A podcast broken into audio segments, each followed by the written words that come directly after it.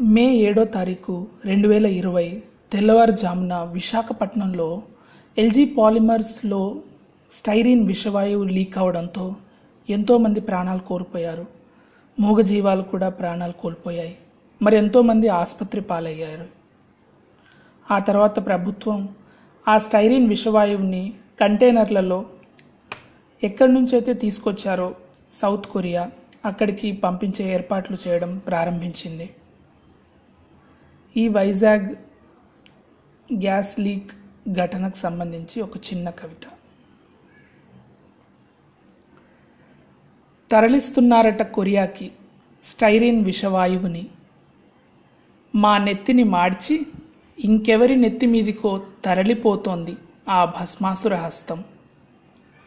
కోటి ఆశల్ని మింగేసి కోట్లను గుమ్మాల్లో విసిరేసి మరో చాయ్ కప్పు కోసమో మేకప్ సామాను డబ్బా కోసమో మరింకే ఘనకార్యం కోసమో ముడిసరుకుగా మారడానికి హంసనావలో ధ్వంస ప్రయాణం.